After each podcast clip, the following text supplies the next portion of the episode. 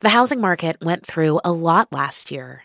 Last May, median home prices hit record highs, building on a pandemic fueled spike in demand for homes.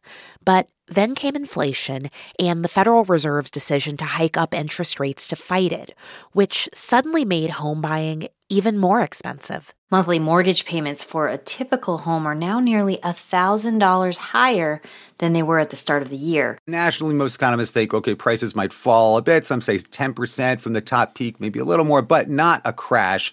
Homes are selling on average in just 19 days. That's really fast. So even with higher rates and fewer sales, there still just aren't enough homes and, and they're selling quickly. Today, mortgage rates are still hovering above 7%. Here's how Daryl Fairweather, a chief economist at Redfin, describes what's been going on. What we're experiencing now is like a hangover from this party in the housing market that was going on for the last two years.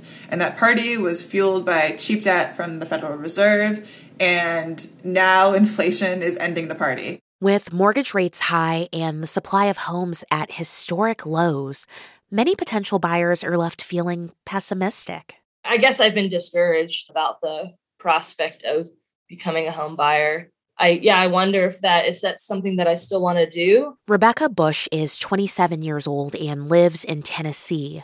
She was looking for a home last year but couldn't compete against buyers offering cash above asking price on homes she looked at. So, right now, she's making do in her basement studio apartment. I'm sitting in my living room and I can see my closet, which is what I use as an office and I can see my kitchen and my bed. So it's all in this one room. Bush grew up on a 60 acre farm, so she always imagined she'd have a place of her own one day, a place big enough to welcome people into and maybe have a few farm animals of her own.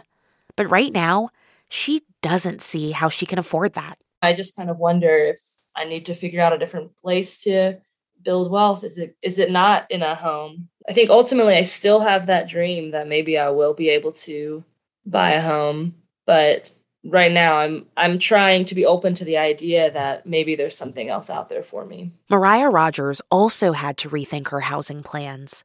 Rogers is 50 years old and works as a real estate appraiser. She had been living in California, but as a single parent to four children, home prices in that state were out of her budget. So she moved to Alaska where three of her children were born. She thought maybe there she could afford the home she wanted for her family. But that wasn't exactly the case. It was really difficult to hold back because that American dream and the idea of seeing your kids run into their bedroom and you know it's it's a really an emotional thing and you know the idea of a of a backyard with a trampoline, plenty of place to play or you know a dog. I had to really find that this is not an emotional purchase. I had to bring it back to the core roots, which is if the numbers don't make sense, they they don't work. She ended up buying a 600 square foot, one bedroom condo. A closet has turned into beautiful bunk beds that look like they're from a children's book uh, for the two little ones, the four and the six year old. So every time they go to bed at night, they feel like they're climbing into their own little fort in a way and it's the same for the 12 and the 13 year old is the room is large enough that I've separated it in a way that they each have their own completely private space. Rogers herself sleeps on a fold out sofa in the living room. It's not the spacious home she might have imagined. But it is my own little slice of pie and of the American dream and it's a beautiful, beautiful slice, that's for sure. Consider this a tight home market and high interest rates have left some people feeling like home ownership is out of reach, at least for now. But owning a home is still a cornerstone of the American dream for many and a key way to build wealth in America. From NPR, I'm Juana Summers. It's Tuesday, January 3rd.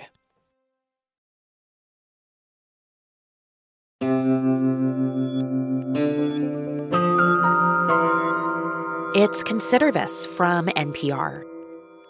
For many Americans right now, buying a home can seem out of reach. Home prices and interest rates are high, the supply of homes for sale is low, so they're holding off. That's one reason home sales are down in recent months. But homeownership remains one of the main ways Americans can build wealth throughout their lifetimes. So, how did we get here? I spoke to Chris Herbert. He's managing director of the Joint Center for Housing Studies at Harvard University. Well, homeownership has been a central way of building wealth, I would say, certainly all throughout the post war period. The wake of World War II, when the suburbs opened up, although I would say importantly, it was not an, an avenue that was open to many people of color, particularly African Americans. And so while homeownership has long been an important source of wealth creation for whites, that hasn't been the case for black Americans.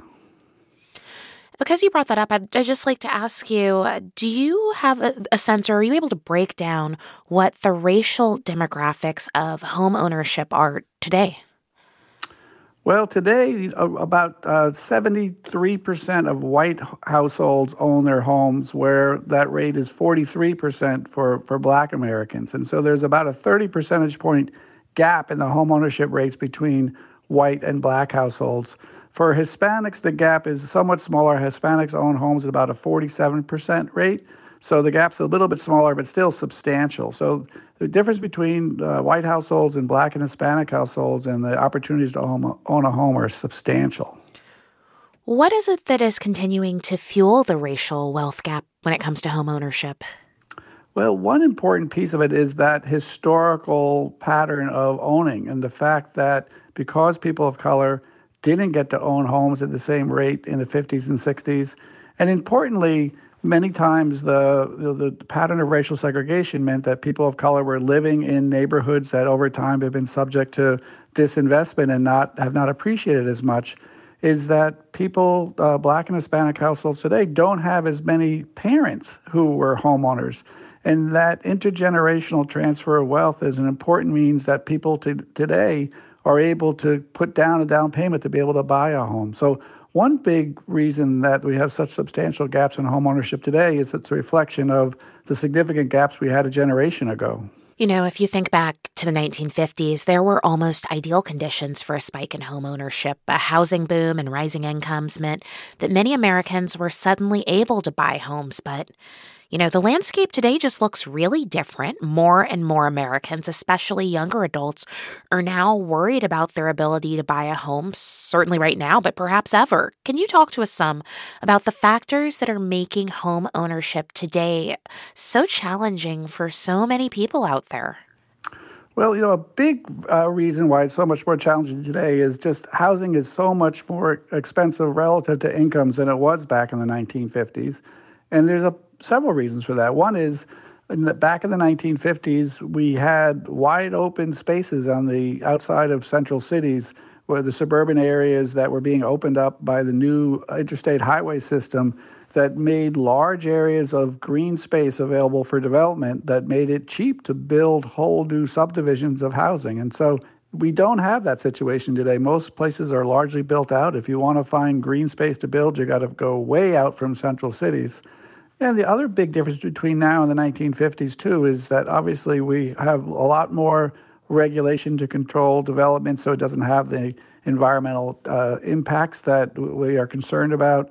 We have a lot more impact fees that are leveled to, to pay for infrastructure that we had back in the 1950s that was largely paid for through either federal or state tax revenue. So the availability of land, the degree of regulation, and many times needed regulation to control for environmental damages, makes it much more expensive to build housing today. And we've mentioned that homeownership has been considered for a long time to be the main path to building wealth in the United States. So, if we were to compare renters to owners, how do those two groups compare when you think about personal wealth? Um, if we look at the wealth uh, difference between homeowners and renters, it's substantial. Homeowners have many times the wealth of renters. Uh, and it's it's for two reasons. One is that just the fact that someone owns a house, they're going to have an advantage over renters. Homeowners tend to have higher incomes. They uh, they have higher savings for, for, other investments such as you know, retirement accounts as, as, as well. So the difference in wealth between homeowners and renters is not just homeownership, although that's a really important piece of it.